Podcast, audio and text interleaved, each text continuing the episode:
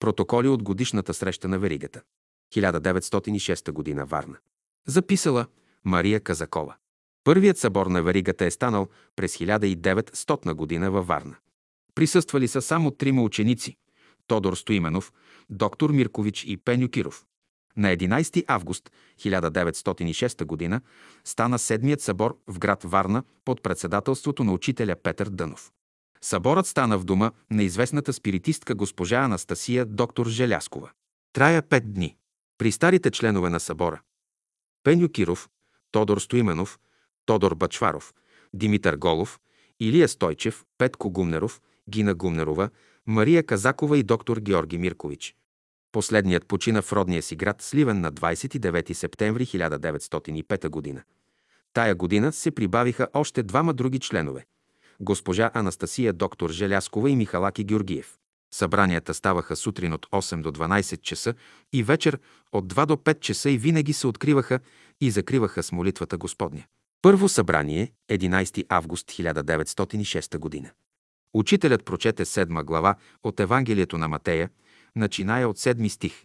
Просете и ще ви се даде. Търсете и ще намерите. Хлопайте и ще ви се отвори. След прочитането учителят се вдъхнови от Духа Господен и ни попита. Разбирате ли думите на прочетеното? За да получим нещо, продължи той, трябва да турим в действие ума, сърцето и волята си. Религията има за цел да ни научи как да живеем. Знанието и мъдростта се добиват последователно, чрез усилени умствени занятия. Съзнателният живот произлиза от бялата светлина. Тя е божествена. Това е първата сфера. Бялата краска съответствува на седемте краски. Човек има петлица, четири човечески и едно божествено. Човеческите лица са в краката и ръцете, а божественото лице е в главата. Гневът, страхът и страста са прояви на човеческото естество. Те трябва да се облагородят, като се превърне гневът в деятелност, страхът в благоразумие, страста в воля. Мъдростта се добива от ред погрешки. Лъчистата материя, която изтича от човешкото тяло, изтича най-много от ръцете и нозете ни. Тая лъчиста материя на спиритически език се нарича флуиди. Тя е енергия, която ние можем да затворим в себе си при известни случаи, като прекръстосаме краката и ръцете си. Ако се преуморяваме умствено или телесно, ние губим много от тая енергия и тогава чувстваме опадък на силите си. Тая лъчиста материя образува около главата ни тъй наречения ореол, виден от ясновидците. Ореолът на човека бива такъв, какъвто е характерът му. Злъчният човек има зелен ореол, кръвожадният, червен, мъдрият, син и пере. Ореолът на светиите е лъчезарно светло-жълто.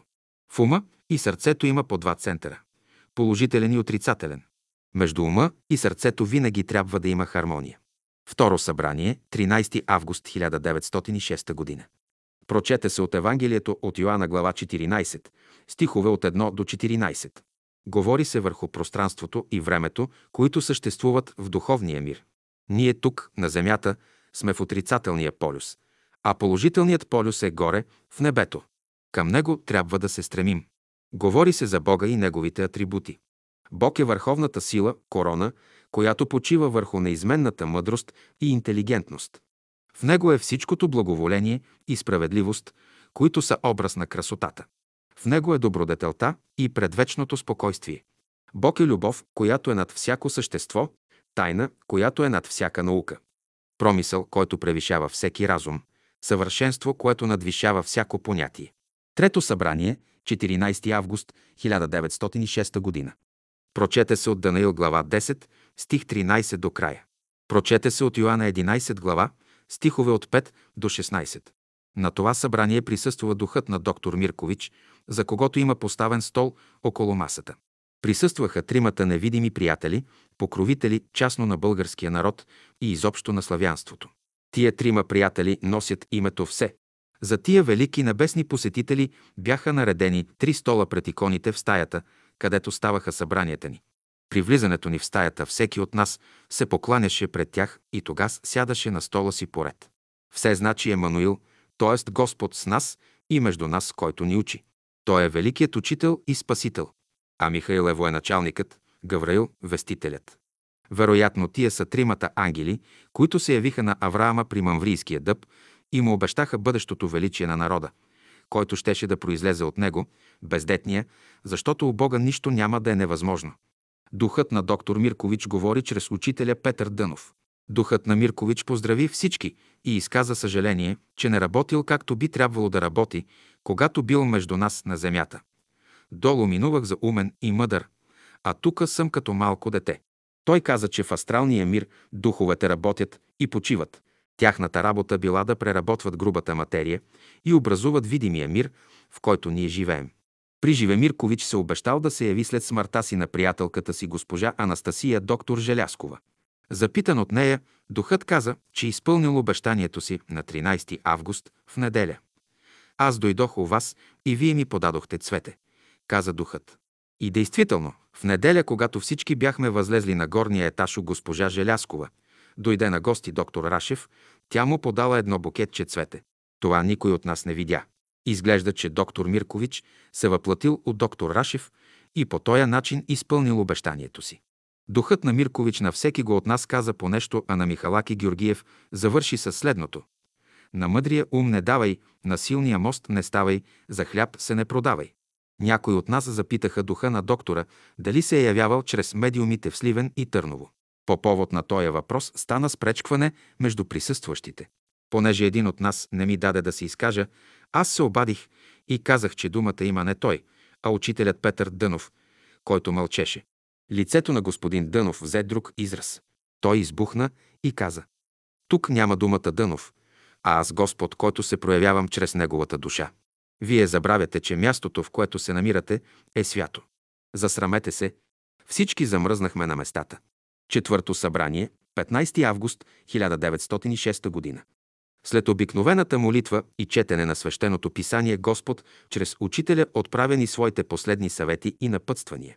През всичкото това време няколко птички, които бяха накацали на дървото пред прозореца, сладко чириликаха. Господ взе акт от птичето пеене и каза следното. Както Господ весели тия птички отвън, така ще развесели и вас. Изхвърлете грижите от вашите сърца, защото те са, които ви спъват в познанието на божествената мъдрост. Те са мрачните облаци, които винаги държат небето мрачно за вас и не можете да виждате. Светът е създаден за вас и вие ще бъдете негови наследници. Всичките тия жилища и светове очакват вас. Те са ваши братя. Научете се да бъдете подобни на тях, да живеете в радост, мир и веселие. Никога не се обесърчавайте, защото няма в Отец нещо невъзможно. Ще имате големи благословения през тая година. Всичко, каквото ви се случи, Бог ще го обърне за ваше добро. Аз съм, който ще обърна и смекча сърцето на този народ. Вие ще имате моето присъствие през тая година и ще благословя всичките ви работи. Приимайте благословенията на Отец мой сега и всякога. Амин. Протоколи от годишната среща на Веригата. 1907 година Варна. Записала Мария Казакова. На 13 август 1907 година се открива Варна, както винаги при затворени врата, Осмият събор. Съборът продължи до 19 август. Събранията ставаха в дома на еврейна, Бахура, близо до морето. Присъстваха всичките членове от миналата година, плюс новите. Анастас Бойнов, Константин и Елена Иларионови от Търново. Събранието се откри от председателя и учителя Петър Дънов в 10 часа преди обяд. Слово въведение. Таз годишното наше събрание се отличава по това, че е наша първа стъпка на земята. Вземаме първа стъпка в духовния живот. Адът се беше опълчил да разтури събора ни. Учителят стана мрачен и се отстрани, като каза, че изходът на борбата ще зависи от нас. Крепък е нашият генерал, казах аз. Ние ще победим. М. Казакова. Крепостта се превзема с добри войници, каза учителят и бърже излезе. Всички притеихме слух и останахме като вкаменени на местата си. Деня и нощта ги прекарахме в молитва и бдение. При вечер на хоризонта от към север се показаха чудни небесни знаци, от които разбрахме, че нашият учител е победител. Това ни ободри.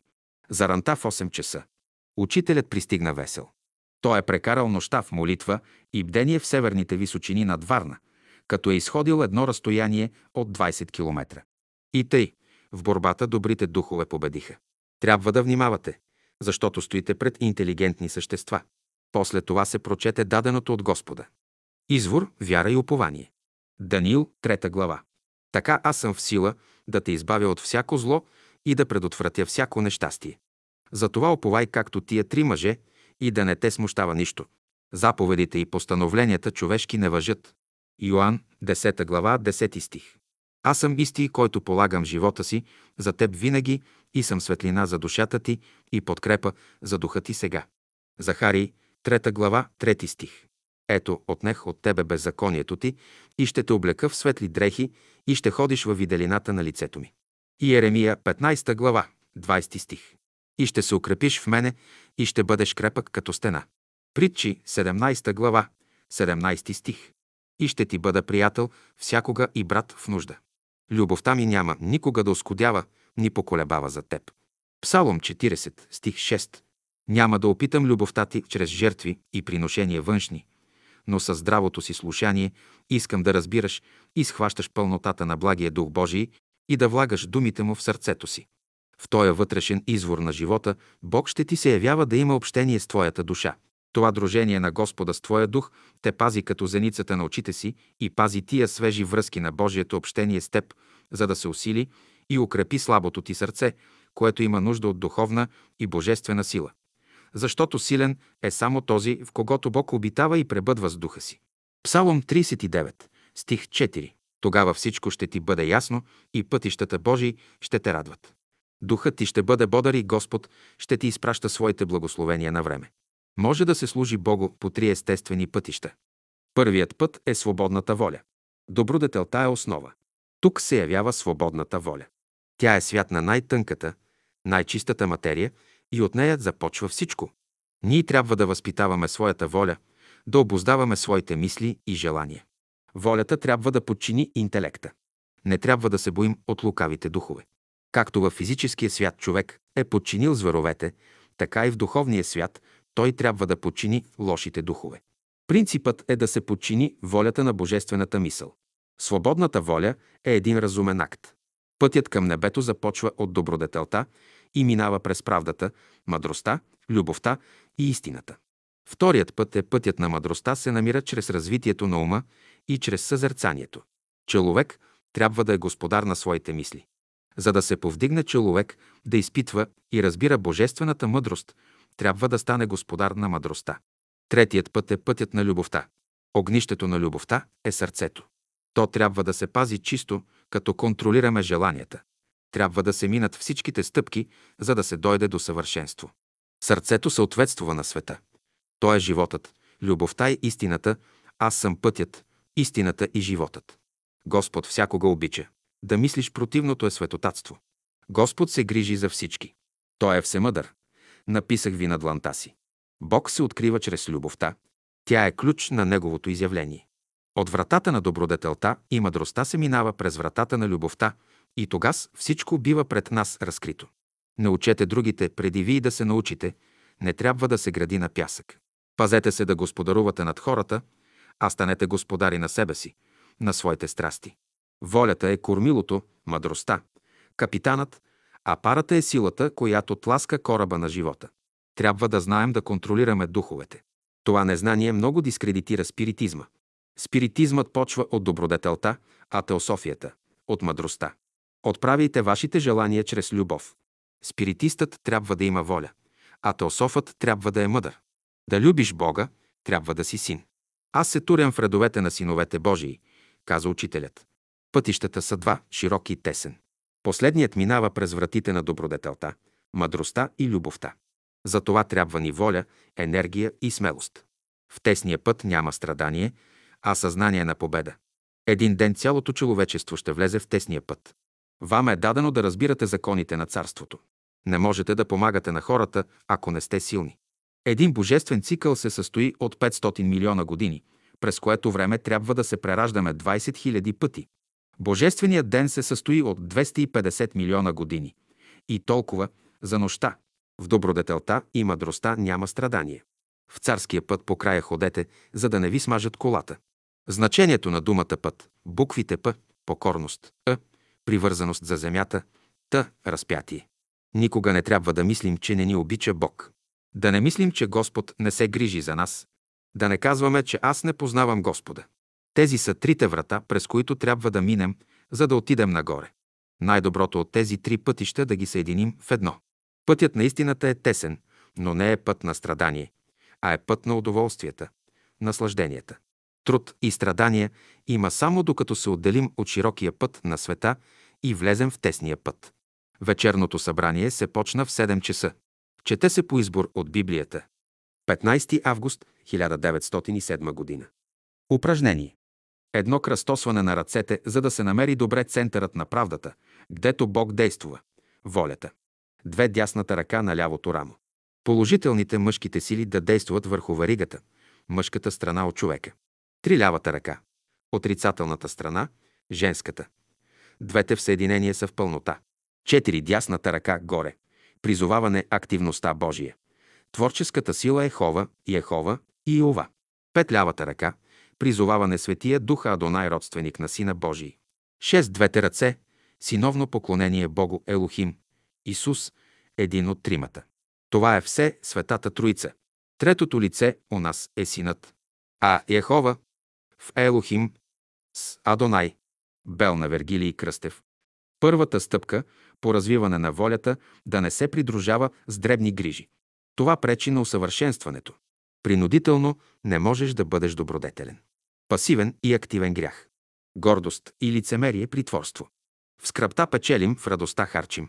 Добрината на човека не зависи от обстоятелствата. Велик в небето е тоя, който извърши и най-малката работа според волята Божия. Не мислете за хората, че са лоши, защото ще укорите техния Създател. Любовта всякога се чувствува, а не само в един даден момент. Първата стъпка – мълчание да се пази, когато се борят духовете, но да се молим вътрешно да победят нашите защитници. Човек, вътрешният е вън от тялото, той е свързан с тялото. Мълчим, за да слушаме. Бог, кога говори, воюва. Не ви е позволено да ме ударите. Кога се каже на един побойник, тая мисъл ще го запре. Не може да предадете на хората това, което нямате. Любовта Господня е безпределна. Лошите духове Бог употребява за изправление на лошите хора. Който се самовлада, само той може да възпитава. Човешката лошота е болезненото им състояние. Щом се излекува, ще бъде добър. Бог син, Елохим, така е било името на Исуса преди да дойде на земята. Когато възпитавате волята, никога не се занимавайте с дребни мисли. Не се грижете за себе си и не придирайте на хората пороците. Коринт 8, 9-11. 16 август 1907 година, четвъртък. Днес ще сформируваме веригата в астралния свят. В света има седем положителни и седем отрицателни магнетически течения. Едно с костите свързано, две с човешките сили свързано, три с човешките чувства, четири с човешката мисъл, пет с съзнанието, шест с течението на живота, седем с висшето проявление на човешкия дух. По един прост закон тези течения могат да се сгъстяват и разредяват и според това сгъстяване и разредяване зависи душевното състояние. Когато се сгъстява, страда. Това е творчество. А разредяването – порядък. Когато духовното тяло се гради, което ще вземе милиони години, и има грях. Излишък от градивото ще остане за основа на бъдно творчество. Когато човек се безпокои, сгъстява магнетичното течение. Тогава иде страданието. В такъв случай трябва да се потърси правата посока, за да не се върви против течението. Когато човек мрази някого, той е вън от правото течение. В душевния свят, умствения свят, човек трябва да е активен, но спокоен. Леността е сгъстяване на теченията. Божественото съзнание е други акт от божествената субстанция, що изпълня Вселената. Трябва да образуваме самосъзнание, за да можем да се отнасяме към центъра на божественото съзнание. С изгубване равновесието в нашите сили, всички външни сили ни въздействат и ние се умопомрачаваме, както небесните тела при губене на баланса си се разрушават. Нашата земя е една душа, майка, която не иска да ни пуска към небето без борба. Тя е великата блудница. Развитието на човека противодействува да държи Земята астрално в своята орбита. В астралното поле центърът е Бог. Човек в седем прераждания стига до лицето на Бога, т.е. става светия, но ако върви правилно. В противен случай може да се преражда и 5 милиона пъти. В астралното поле центърът е по-голям, защото се гледа всичко като от фокус. Който познава Бога в себе си, ще познава и хората, чрез светлината, която Бог е хвърлил върху него. Когато една мисъл ви мъчи, кажете й, ти си една иллюзия и тя ще изчезне с силата на вашата мисъл. С дълговете се връзвате с грешни хора и се въртите около им вързани с магнетични въже. Щом платите, веднага се отвързвате, също и с обидите. Който люби врага си, надвива тая връзка. Използвай случаи, кога дойдеш до магнетичен възел, за да се отклониш по правото течение. За да се държите в правото течение, дръжте се към посока на Божествения център, основния център. Ако мислиш, че си спасен и че светът ще погине, не си още спасен. Трябва да имате желание да слугувате на Бога, да работите за Него, а не да се мъчите да се правите на духовни. Бъди чисто сърдечен. Учете се от всички хора и се дръжте за Бога. Зависта е крадение, вампирщина. Добрата мисъл дохожда винаги една, а лошите мисли дохождат по няколко на един път. За да се избавим от леността, трябва да се научим да любим. Иска се от нас молитвено настроение, за да се образува теглото на нашата душа. Трябва да се върви нагоре, за да се намери тази материя. Трябва да развиете астралните очи и уши. Физическият свят е подобен на астралния, но последният е по-хубав. Астралният е около 100 км над земната повърхност. Божествените съкровища, местата, гдето възвишените духове си оставят телата, които им служат. Добър човек значи уравновесен човек. Той е всякога здрав. Немърливият може да разруши здравето си. Добрият всякога спазва своето равновесие. Ако сте добри, лесно ще разбирате другите. Страданията карат хората да стават деятелни, да побеждават леността. От леността можете да се освободите с прилагане всяка добра мисъл без отлагане. Слабата воля е дело на леността. Добродетелта и леността са несъвместими. Учителите ще ви посочат как да се освободите от властта на великата блудница. Тя се проявява в нишите съзнание, лошите духове. Първото въже, с което земната душа ни държи, е леността. Който люби, не е ленив. Любовта е лек против леността. 17 август 1907 г. 9 часа и половина преди обяд. Йоанн, 17 глава, 17 стих. Освети ги чрез Твоята истина. Твоето слово е истината. Истинският човешки живот започва с истината. Святост и истина са синоними. В светоста няма дисхармония. Само когато сме осветени, злото не може да намери в нас почва, за да вирее. Осветеният от Бога навсякъде и в ада ще хвърли светлина. В осветения човек Бог живее постоянно. Истината съответствува на очите. Щом основата на мозъка е чиста, никакви лоши желания не могат да се проектират долу в тялото. Основният камък е истината. Тя е основа на мъдростта и творческа деятелност Божия. Който е в истината, той е в светлината на Божествения дух. Тя е велико течение, що слиза от царството на божествените светове и образува краските в долините. Любовта ни към Бога се проявява в три направления. Първо, в стремление, което значи правда. Второ, в единство, което значи добродетел. Трето, в образ, което значи живот. Божествената любов спрямо вас се показва в падание, което значи истина, в ставание, което значи благост, и в смърт, което значи осиновление. Сега се въздигате и когато един ден стигнете върха на съвършенството, ще разберете любовта си към Бога, а когато оттам се възвръщате, ще разберете божествената любов в себе си. Това е вечната радост, блаженството. Добродетелният не се гневи, той е богат, а богатият никога не се гневи, гневи се само сиромахът, грешникът. Като изучавате погрешките си, ще познаете себе си. Всякой, когато има нужда, да отправите кратко писмо до господин Дънов и той ще определи, като означи името му с първата буква от името му според секретния шифър. Тогава, в такъв случай, винаги ще призовавате името на тримата приятели – Отец, Дух, Син. Отец – Адонай Ехова, Елохим. Господи Иисусе Христе, Ехова, Елохим. Адонай, молим ти се. 18 август 1907 г. 9 часа и 30 минути преди обяд. Каквото се даде всеки му, няма да го съобщава за една година на другите. Божествените заповеди трябва да се служат с абсолютна покорност, без всякакво разсъждение. Бог е всемъдър. Чрез добродетелта сме влезли в материалния свят. А чрез кораба на мъдростта ще се носим към небето. Положението си ще разберем само в небето. След обяд. Най-добре можем да се молим сутрин от 4 до 9 часа. Вечер от 9 до 12 часа. Един от петъците, първия или последния, разбира се от месеца, ще постим 36 часа, а другите ще се въздържаме от готвено или животинска храна. Може да се яде, малко топлено вино с хляб, който желая жито, чай, кафе, маслини и разни плодове. Всеки петък ще се молим поименно за членовете на веригата, а именно ще се молим за домовете си, за близките си, за народа си, за славянството и за цялото човечество, като четем писаното в плика. Постенето е необходимо за заякване на волята. За мъртвите си можем да се молим в петък след поста или от 4 до 9 сутрин, или от 9 до 12 вечер. Особено в петък, преди Рождество Христово, преди Великден и преди Света Богородица.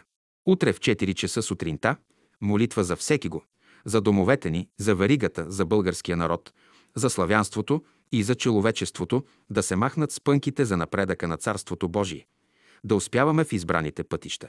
Радостта ни е идването на Божието царство. Славата ни е в осветлявание името Божие. И нашата любов е в изпълнение на Неговата воля. 19 август 1907 година. Господ казва да се не устрашава вашето сърце през тази година, да имате дързост и Той ще ви благослови. Имате всичкото Негово съдействие, така, щото вашата вяра да расте. Всички ваши страдания ще преобърне в радост и веселие. Господ казва да бъдете верни на това, което сега ви дава, и ако се окажете верни на малкото, ще имате и многото. И казва Господ още, да просветнат така вашите дела, щото като ви видят человеците, да прославят Отца вашего, който е на небесата. Да се не смущавате, да се не тревожите за нищо, защото от началото Той е приготвил всичко за вас и никога не трябва да забравяте своето призвание, за което сте пратени на земята. Молитвата хвалата ще се чете след свършване на поста, след нея се взема малко хляб с вино. Заключение. Послание от доктор Миркович. Поздравлявам ви. Желал бих и аз да бъда между вас.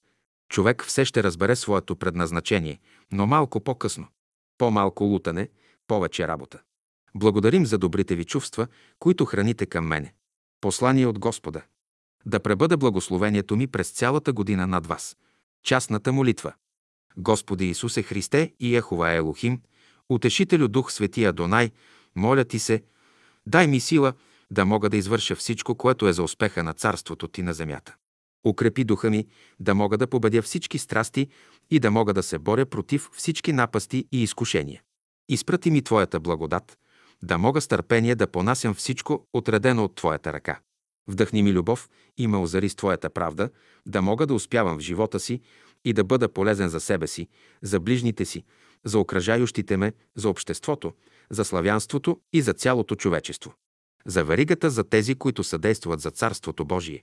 За българския народ, за духовенството, за учителите, за учениците, които посещават училищата, за всичките държавни служители, да ги вразуми Бог за всичките земледелци, за всичките бащи и майки, за всички стари и млади, за цялото човечество, за всичките народи.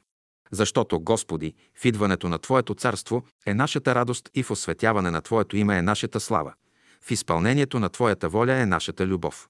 Господ Исус Христос и Ехова, Елохим, сила, крепост за себе, домочадие, близки народи, славянството и цялото човечество. И Ехова Отец Адонай, Елохим благодарност. Свети Дух, Адонай, просветление и изпълнение на Светия Дух с всяка мъдрост. Прочита се стихът и се казва избраната стъпка. Край на годишното събрание през 1907 година. Протоколи от годишната среща на Веригата. 1908 година Варна. Записала Мария Казакова. 10 август 1908 година. В 4 часа и 30 минути след обяд. Присъствуваха 14 души. Прочете се от господин Дънов в 17 глава от Йоанна. Първият въпрос, който се подигна, беше Какво нещо е вечен живот? Вечният живот се състои в вечното развитие на съзнанието, на духа и това се проявява чрез възприемане Бога в себе си. Вечният живот има тясна свръзка с всякой един дух, защото духовете вънка от вечния живот са мъртви. Във вечния живот първо се явява желанието човека да твори, да създава. Духовете отгоре искат да повдигнат човечеството. Човек, който иска сам да се усъвършенствува, не може, трябва да върви хармонично с другите. Бог праща страданията, за да прогресират. Когато искате да се освободите от някое препятствие, не туряйте в ума си, че Бог го е поставил на пътя ви, но Той извършва операция, за да дойдем в съзнание и да влезем в правата си. Като сме се оплели в други кръгове, чужди работи, тогава си създаваме страдание. Бог въведе закона на любовта, чрез който се освобождава от кармата. Който желая доброто на другите, връща се на него. Сейте щедро, но не откривайте тайните Божии на свините. Като сте искали и молили миналата година, нищо не сте постигнали, но с това сте си влушили работите. Изкушението се дължи на това, че вие сте си скачили токовете с хората, а не с Бога. Когато молитвата не отиде към Бога, стига до хората и те ни пращат противното. Молитвата трябва да бъде от дълбочината на сърцето ни. Трябва ни абсолютна вяра в Бога, която няма никакво съмнение, за да ни се отговори. Гдето казва Господ, опитайте ме, значи да го развържем от затвора, в който сме го затворили. Нам остава да отвалим камъка. Когато плата е по-силна от духа, се отделя и остава душата друг да се занимава с нея и трябва да чака друг ден да му се помогне. Господ е с вас тази година, да видим как ще го разберете. Апаратът, чрез който можем да чувстваме Бога, е в нас. За това трябва да го развием, за да чувстваме Бога. Вие трябва да се постараете да вдигнете 75% акциите на българския народ, понеже сте в него. Във вашата варига повечето са чувствителни и пречат за развитието й и не се помага на народа. И тая година ще присъства Господ с нас през цялата година. 11 август 1908 година, начало 4 часа и половина сутринта. Всички се събрахме, после ни разпределиха един след друг да излизаме горе. 12 ленти, били са цветни, на стената означават 12 месеца. Четирите ленти, четирите годишни времена. Бялата лента показва, че светлината и истината трябва да дойдат отгоре. Любовта е основа на знанието. Събиранията ни на събор имат за цел да ни направят в контакт с любовта, с Бога. Пет часа след обяд. Господин Дънов прочете 10 глава от Евангелието на Йоанна от 1 до 42 стих, обърна ни вниманието върху 12 стих. Тези думи на Христа имат общо значение спрямо човечеството. Имат и частично значение спрямо всякой човек. Ако човек като една овца е под ръководството на един добър пастир, тази овца във всяко едно отношение ще се подобри. Но ако е в ръцете на лош наемник, тя ще пропадне. Душата на човека е влязла през ноздрите му и затова живее в белите дробове. Когато е душата на своето си място, никаква болест не хваща. Но когато се обсебва, почва да намалява дишането. Чрез дълбокото дишане се изгонват обсебените духове. Един лош дух влиза чрез устата и от смилателната нервна система, чрез кръвта, отива в сърцето. Когато се киха, изгонва се лошия дух, който ни е обсебил, а когато се прозяваме, влиза лош дух в нас. Болестите са един барометър, който показва един какъв годен недък на душата. Сега ще дойдем до начина как да връзваме лошите духове. Обсебват ви лоши духове, когато имате някоя материална криза. Христос казва, дишайте дълбоко и се отправяйте нагоре, като си представлявате, че иде във вас светлина. И тогава лошият дух бяга. Когато влезете в свръзка с Бога, тогава всички блага ще потекат. Във варигата има три лоши духа. Аз искам да се хванат и турят на работа. Това е волята Господня. Всяка мисъл, която ви безпокои да се колебаете, да се отчаивате, трябва да се изхвърли. Тя е мисъл на хванатите духове. Трябва да вярвате, че Господ е господар на света и за Него всичко е възможно. Нашата работа тая година трябва да е активна, т.е. да приложим нашата вяра в действие, в работа. Там, където е безнадеждие, там Господ помага.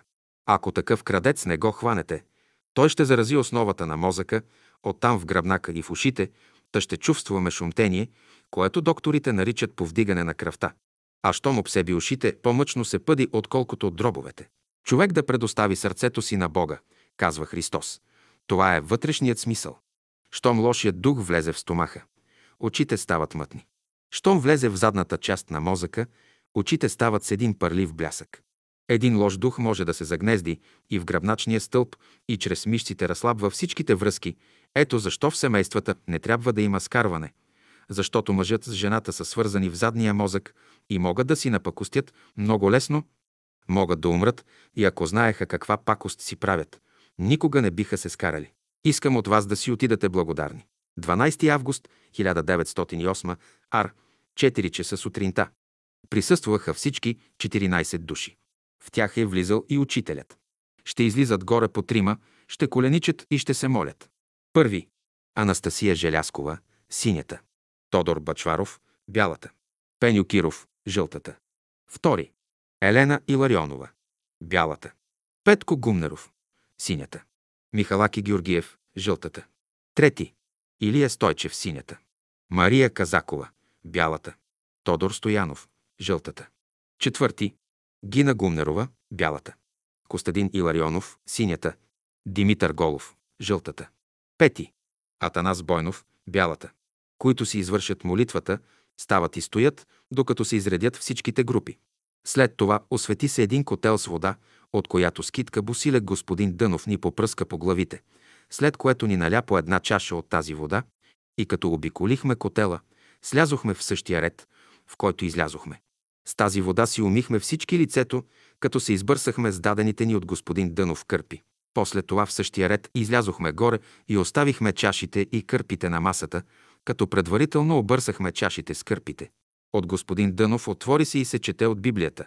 За Желяскова, от песен на песните глава 3 стих 4, за Бачваров, от Марка глава 5 стих 14, за Киров, от Лука глава 9 стих 3, за Еленка, от Данил глава 7 стих 6, за Петка, от Изход глава 7 стих 10, за Георгиев, от Притчи 20 стих 12, за Стойчев, от Йоанна глава 7 стих 7, за Казакова, от Матея глава 12 стих 20, за Стоянов, от Битие глава 5 стих 6, за Гумнерова, от Еклесиаст глава 7 стих 7, за Иларионов, от Псалом 105 стих 6, за Голов, от Исаия глава 63 стих 3, за Бойнов от Битие глава 12 стих 3, за Петър Дънов от Второзаконие глава 20 стих 5, 12 август 1908 г., 5 часа след обяд.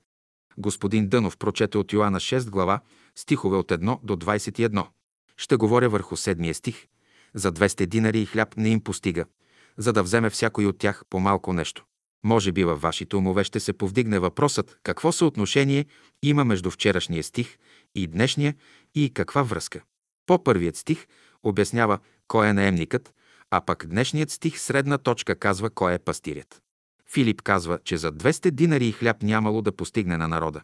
Обаче законът е такъв, че който има овцете, ще има и храна за тях. В природата Господ всичко е приготвил. Как постъпи Христос? Взима хляба и го благослови. Той обърна ума си към небето и небесната житница дойде на мястото си. Но ще кажете, ние като Христос ли сме? Да, вие трябва да имате Неговата непоколебима вяра и ако сте така, ще направите същото нещо. Достатъчно е да знаете закона и ако го изпълнявате, ще сполучите. През миналата година, например, вие имахте добър случай, но се усъмнихте. Та за това вашата работа заприлича на Петровата, който потъваше само защото се усъмни. Причината за вашето потъване и несполука е вашето маловерие и съмнение. Виждате, че Христос искаше хляб за народа и забележете, че едно дете му донесе такъв. Така и вие сторете, съсредоточете вашето желание и Господ ще го изпълни.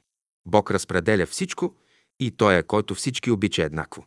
Причината на вашата спънка се дължи на вашия живот, минал и настоящ.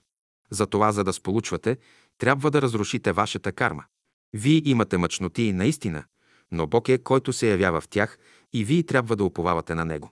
Христос казва, всичко, каквото попросите, ако не се усъмните, ще ви бъде. Има и друго нещо. Някой от вас има нужда. Аз ще отправя моите мисли към вас и те ще ви помогнат. Но ако между мене и вас няма хармония, мислите ми не ще можете да асимилирате и полза не се извлича. Но това е само един пример. Законът е такъв, че само вашият дух трябва да поиска нещо от небето и тогава непременно ще ви даде това, което искате. Не бива чрез вас да иска друг дух, та да го издиви за себе си. И ако искате да познаете дали собственият ваш дух иска нещо, трябва да следите дали не се раздвоявате. Раздвоявате ли се, знайте, че вие не искате, а иска друг дух чрез вас. 13 август 1908 г., 10 часа преди обяд. Господин Дънов ни каза един по един да съсредоточим ума си на някои места по главата и тялото си. Подир тайна молитва всяко и в себе си. Учителят прочете от Матея 18 глава, 20 стих. Защото гдето са двама или трима, събрани в Мое име, там съм и аз посред тях. И между другото каза. С този стих ние ще свържем миналите два стиха за наемника Йоан 8 глава, 7 стих, 10 глава, 12 стих и 200 динара хляб, Йоан глава 6 стих 7. Забележете, че Христос не казва, къде е събран един, защото едното не може да се събере. Единицата е извор и тя представлява Бога, безконечния, който твори и създава всичко. Числото 2 представлява всичките висши духове, които са излезли от Бога първоначално. 3. Това е излизането на човечеството. За това казва Христос. Гдето са двама или трима събрани, т.е. гдето са събрани духовете и човеците заедно. Там съм и аз посред тях. Защото за да се изяви Божията сила, човеците винаги трябва да се събират с духовете, т.е. ангелите. И само в това събрание Господ се проявява. Ако хората сами се събират без духовете, то няма проявление на Бога, защото в този случай първият са духовете, вторият – человеците, а третият е Бог, т.е. Синът. В това отношение духовете представляват принципа на бащата, а човешките души – принципа на майката. Синът представлява Бога, който се ограничава да живее между тях и за това той предизвиква любовта и без сина не може да съществува любов. Вие не можете да приложите един духовен закон в физическия свят. Ако духовният свят не е във вас и ако не сте свързани с всички човешки души. Само тогава Господ ще оплодотвори и създаде всичко във вас. Затова и Христос казва Невъзможното за човека за Бога е възможно, т.е. това, което е невъзможно за човеците, ако те се съединят с Бога. Той всичко ще извърши. Всякога, когато не сте свързани с духовния живот, вие ще се усещате обременени, изтощени, ще бъдете обесърчени, животът ви ще се вижда безсмислен, глупав и вие, като се мислите глупави, и затова никой човек няма да има добър за вас. Да се съберем в името Божие, то ще рече да се събираме вие Неговата сила. Името Божие е сила, а не само понятие. И който призовава името Божие като активна сила, той всякога ще има отговор. Призоваването името Божие като понятие, то е да имаш книжен кон, а впрегнато името Божие като книжен кон, ще се разочаровате за последствията. Всякога, когато се призовава името Божие, трябва да се приема, че се призовава сила. Ако, например, дойде при вас един човек и почне да говори против други го, то вие, за да не сте отговорни, като възприемате неговите мисли, трябва да слушате така и да възприемате така, както и ордечката възприема водата, когато я поливат върху нея. Забележете, че Христос казва двама или трима. Съберете тези числа и ще имате числото 5. И тогава излиза, че там, където са пет тях, основни принципа добродетелта, правдата, любовта, мъдростта и истината, там е и Господ. Затова и Христос казва Думите, които аз ви казвам, не са мои, а думи на Отца. В деня, в който настъпи съзнанието у вас, ще възкръснете. Аз често съм забележил каква ревност се явява. Някой ревнува, например, на други, че е оратор, но това е все едно, като да ревнуваш на някого, че е орал нивата си, а ти не си орал своята. Всякога, когато се обесърчите в душата си, казвайте първо, Господи, Ти си казал, че гдето са двама или трима, събрани в Твое име, там си и Ти посред тях, и след това кажете молението си. Това ще бъде за вас пропуска и с нея ще си служите, когато се обесърчите. Щом дойде някоя мисъл, която иска да ви разстрои, то изговаряйте в себе си този пропуск. Господи, Ти си казал. Гдето са двама или трима, събрани в Мое име, там съм аз посред тях и тогава Господ ще влезе във вас и ще ви научи как да работите. В такъв случай вие ще бъдете кюмюрджиите, а Господ ще бъде управителят или капитанинът на кораба. Вие ще турете кюмюра, а Господ ще управлява кораба. Добродетелта, правдата и любовта, мъдростта и истината са петте велики творчески сили, които се съдържат в тези числа 2 и 3.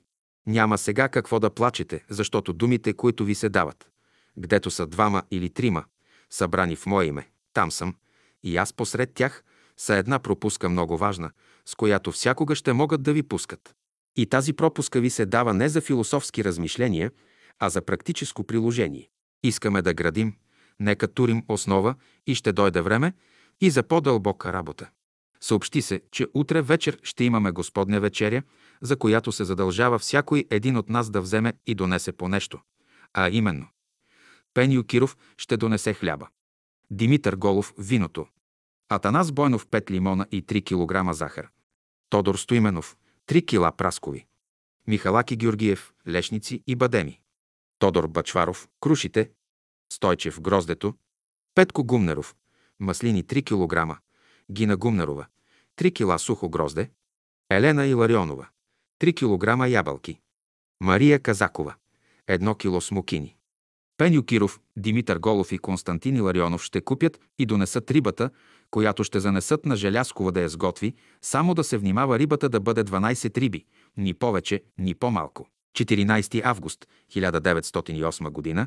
10 часа преди обяд ще ви говоря върху следующия стих, когато няма в Библията. Вяра, вяра непоколебима, това искам. Любов непрестанна, това желая. От оправдание няма нужда. На всинца ви трябва покаяние, да се родите в моя дух, за да пребъде моята радост за всякога. Тия думи са пояснение на 63 стих от 6 глава на Йоанна. Духът е онова, което дава живот. Вярата е едно качество на децата, чрез тая вяра се развива техният слаб живот. Чрез нея те заставляват майките и бащите да се грижат за тях, да ги отхранят, отгледат и обличат. Любовта е качество на бащата и майката. Чрез нея те удовлетворяват всичките нужди на своите деца. Тя е силата. Тя е вдъхновението на техния живот. Покаяние. Това е качество на раба. Който всякога прави погрешки, трябва всякога да ги поправлява, защото ако би бил мъдър, не би бил слуга. Оправданието – това е качество на грешника. Той всякога е заставен да се извинява за своите грехове, да търси оправдание и причини, да търси адвокати и защитници. Рождението – това е качество на свободния, който минава от положението на ограниченията в рамките на свободата, гдето духът влага живот в неговата душа, да работи и да се развива. Ако се оправдавате пред Бога, то се поставяте в положението на един грешник, който няма намерението да се изправи. Да се оправдаваме пред Бога, то значи да не вярваме в Неговата любов и да мислим, че Той не ни разбира. Тия две качества на оправдание и покаяние са само един начин на грешника да възстанови любовта и вярата. Те са две показала да възстанови пътя, към който той трябва да се отправи. Сега на вас е потребна вяра и любов към Бога и възраждание към вашия дух, за да станете наследници на небесните блага. Ако развиете вярата и любовта, ще разберете живота, ще ви се разкрият тайните на живота и пътищата на небето. Ако се отказвате от тия ваши права, постоянно ще се скитате в областта на грешките, в областта на постоянните промени и ще търсите хиляди извинения за вашия живот. Животът на другите човеци е едно училище за вас, един прекрасен пример, от който трябва да взимате пулка. Не се възмущавайте от грешките на другите хора, те са и ваши грешки. Радвайте се в добродетелите и благата на другите хора, защото те са и ваши блага. Ако брат ти греши, не си изключен и ти от възможността да се грешиш. Ако брат ти се подвизава в любовта и във вярата, това е възможността, че можеш и ти да се подвизаваш с него заедно. Затова греховете и добродетелите поравно се разпределят. Ако брат ти греши, гледай да го поправиш. С това на себе си ще помогнеш. Грешките са за глухите и паданието, за слепите. Ако той се подвизава в любовта и вярата, радвай се заедно с него. С това на себе си ще помогнеш. Тази е вечната наредба на този, който е създал всичко и използва всичко за доброто. Кога ме търсите, не ме търсете в своите погрешки и в своето оправдание, търсете ме с вяра, с любов и чрез възражданието на вашия дух. По този път всякога ще бъда готов да ви помагам, да ви ръководя, да ви просвещавам, да преобръщам всичко в добро и да изведа душата ви в безопасното пристанище на живота. Каквито и блага да притежавате на земята, тия блага са временни, те са за ваше упражнение, за ваше назидание, те са подготовка за бъдещето. Тия блага ще си останат в училището, след като си излезете, защото те са принадлежности на това училище. Но любовта, това е благото на живота, което единствено само можете да вземете със себе си, да влезете в Царството Божие. И ако искате да бъдете любени, трябва да се поставите в положението на дете, което има вяра, защото не можете да бъдете едновременно и баща, и майка, и деца, и слуги, и грешници. Едно от тия звания може да изпълнявате в даден момент. Ако търсите опитност и знание, вземете положението на слугата и грешника. Ако искате да почувствате любовта, вземете положението на дете, което има вяра към баща си и майка си, и тази любов ще ви се изяви. Ако искате да имате вяра, проявете любовта спрямо другите и ще придобиете вярата. Ако тия думи оживеят във вашето сърце, то през тая година аз ще въздигна и ще възкреся вашите души, ще ви дам сила и бодрост, знание и мъдрост, да се подвизавате и работите в моето лозе. Гледайте всяко един от вас на таланта, който ви давам, да го не заровите в земята, защото който сее, жене, който спи, гладува. Прочее, не можете да живеете в тия две състояния, или будно, или спящо. Едно от двете, защото, както лозаринът очаква плод, от което е копал и връзвал, както и земледелецът очаква изобилие от онова, което е сеял и женал, така и небето очаква същото от вашия живот. Който има уши да слуша, нека слуша, който има очи да гледа, нека гледа. На когото езикът е развързан, нека говори. Тази е вечната наредба на този, който е създал всичко и използвал всичко за добро. Промяната на вашите желания и мисли – това са материалите, от които се гради вашето тяло. Грешките са за глухите и паданието – за слепите. Вие, прочие, не сте нито глухи, нито слепи и да правите грешки и да падате. Това вам не подобава. Да не ви безпокои прахът, който се повдига в пространството, не си напрягайте ума да отгатнете защо се повдига нагоре. Той извършва своята прекрасна служба. Той е носител на небесните капки, слуга на небесните разпореждания. Може ли да бъде вашето настроение еднакво, ако пътувате зимно и лятно време през пустиня, зелена гора или хубави прекрасни планински долини? Не може да бъде настроението ви еднакво. В пустинята ще усещате униние, в зелената гора – радост, а в подема на планинските върхове – повдигане на вашия дух. Но това са само условия, при които животът се появява. В промяната на нещата е и хармонията на живота. Затова благодарете за всичко, което Бог е наредил и в което вземате участие. 14 август 1908 г. от 11 часа и половина преди обяд до 2 часа и половина след обяд. Ред на нещата за вечерта. Първо, ще излизаме един по един и ще се бавим 5 минути. Второ, ще излизаме по трима и ще се бавим 5 минути. Трето, ще излизаме всички и ще се бавим 5 минути. Такъв ред е дал учителят за размишление 15 август 1908 г.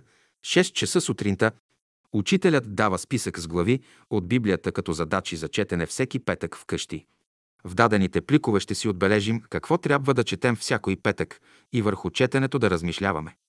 Списъкът може да се прочете в 11 том на поредизата Изгревът. Ще се почне от днешния петък, т.е. от 15 август. Третият петък от август за четене от Библията и то сутрин от 4 до 7 часа и вечер от 9 до 12 ча. Тази година ще вземем третия петък за поста и ще почнем от септември. Почваме от деветия петък. Тази година постът ще бъде точно 24 часа, като се начне точно от 7 часа вечер в петък. Тази година ще атакувате, а няма да ви атакуват. Всякой човек, който дойде при вас, вярвайте, че е пратен от провидението да ви даде нещо. Няма да избягвате никого, няма да правите никаква разлика, че един е по-добър или по-лош. Това е защото Господ винаги присъствува. Който дойде при вас и почне да ви говори, слушайте го спокойно, тихо. 15 август 1908 г. в 5 часа след обяд магнетическите влияния в България са доста гъсти, които не позволяват духовни проявления. До 1914 г. в България ще настанат доста промени, ще премине през едно пресяване и до тогава ще се уясни какво ще бъде, до тогава нещата ще станат по-ясни, ще вземат един край. Този целият век ще бъде век за чистене и въдворяване на земята. Тия духове, които ще се въплотят, ще бъдат по-напреднали, а тези, на които не им се е позволило да дойдат, ще се турят под контрола. Сега е вече събуждането на цялата кавказска раса. Става събуждане на един цял род. Сега каквото се извърши в Македония е цяла благодат, защото ако не беше извършено това, войната беше неизбежна. Европейските народи са още натегнати и войната между Германия и Англия още не е избегната.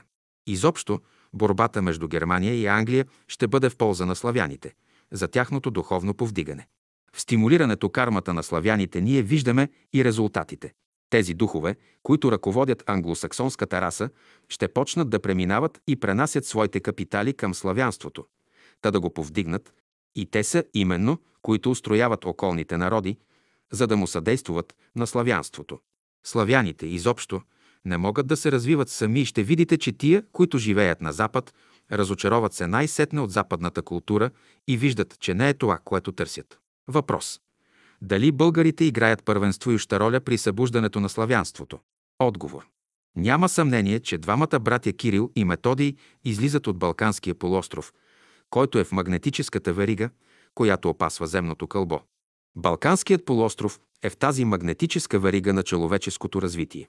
Тази именно верига е, която повдига народите. Забележително е, че винаги в северното полушарие се явява духовното развитие. Южното полушарие е негативно и е играло роля на миналото. Черното море е една врата на всичките духове от запад, за да бъдат изпъдени, и то е едно чистилище за тях, то е една врата за долния етаж на земята, гдето ще ги изпращат, и този етаж е така нареченият ад, защото в отношение на земята, в окултните, мистични науки не вярват, че има огън в земята, а е куха и има около 500 км атмосфера, която се осветлява от външната атмосфера на земята. В тия 500 км стоят лошите духове. Но всичко това е едно въззрение на окултните учители. Както пръстените на Сатурн прилича нашата Земя. Кухината на Земята не е свързана с вътрешността на Земята. Кората на Земята, обвивката й, не е по-дебела от 300 км. Вулканите на Средиземно море, като Етна, Везуви и Пере, са чрез които издишат тези средземни същества. Представете си астралната сфера над нас, гдето живеят астралните, ами че и там има вулкани, които ги образуват человеците на Земята, каквито са, например, събитията в Египет и Пере. И за това те, за да бъдат свободни горе, стремят се да прекратят човешката деятелност тук, на Земята, която им препятствува да се повдигнат нагоре и вие ще видите, че има изречение в Библията, в което се казва «И рече Господ, да слезем и да видим самандехата на земята». Човек трябва да познава своето гражданство и като знае живота, как трябва да работи, ще минава от поле в поле и ще напредва. Астралният мир е свързан с физическия с известни връзки по известни течения. Забелязано е, че изобщо мъжете умират сутрин, а жените – вечер. Те са негативно и позитивно течение. Това показва, че идването тук, на Земята, на духовете, не може да става в едно и също време, а всичко е математически определено. Изобщо в цялата древност и в християнската история е прието, че сутринта от 3, 4 до 5 часа идват добрите духове, но захващат най-усилено от 3 часа и до 4 часа почне да намалява до 5 часа, а от 5 часа почне друга деятелност. Повръщането на духовете пък става от 2, 3 и 4 часа подир пладне. 11 часа през нощта е критически. 12 часа през нощта е среден. 1, 2 часа през нощта са критически. 9 и 10 часа вечер са добри. 1 променлив. 2 променлив. 9 и 10 часа вечерта са най-благоприятни часове за сеанси. Обедните часове през деня. Сутринта от 9 часа са почти с най-усилена деятелност. 11 часът преди обяд е неблагоприятен, 12 часът всичко почва да се уморява. От 3 до 5 часа са продуктивни, а оттам насетне до 9 часа вечерта трябва да се почива. Умствената деятелност между 5 и 9 часа вечерта е слаба деятелност. При запалването на свеща. Така да възпламени и да възсияе Словото Божие в нашите умове, в нашите сърца и в сърцата на всички верующи. При изгасване, така да изгаснат враговете Божии.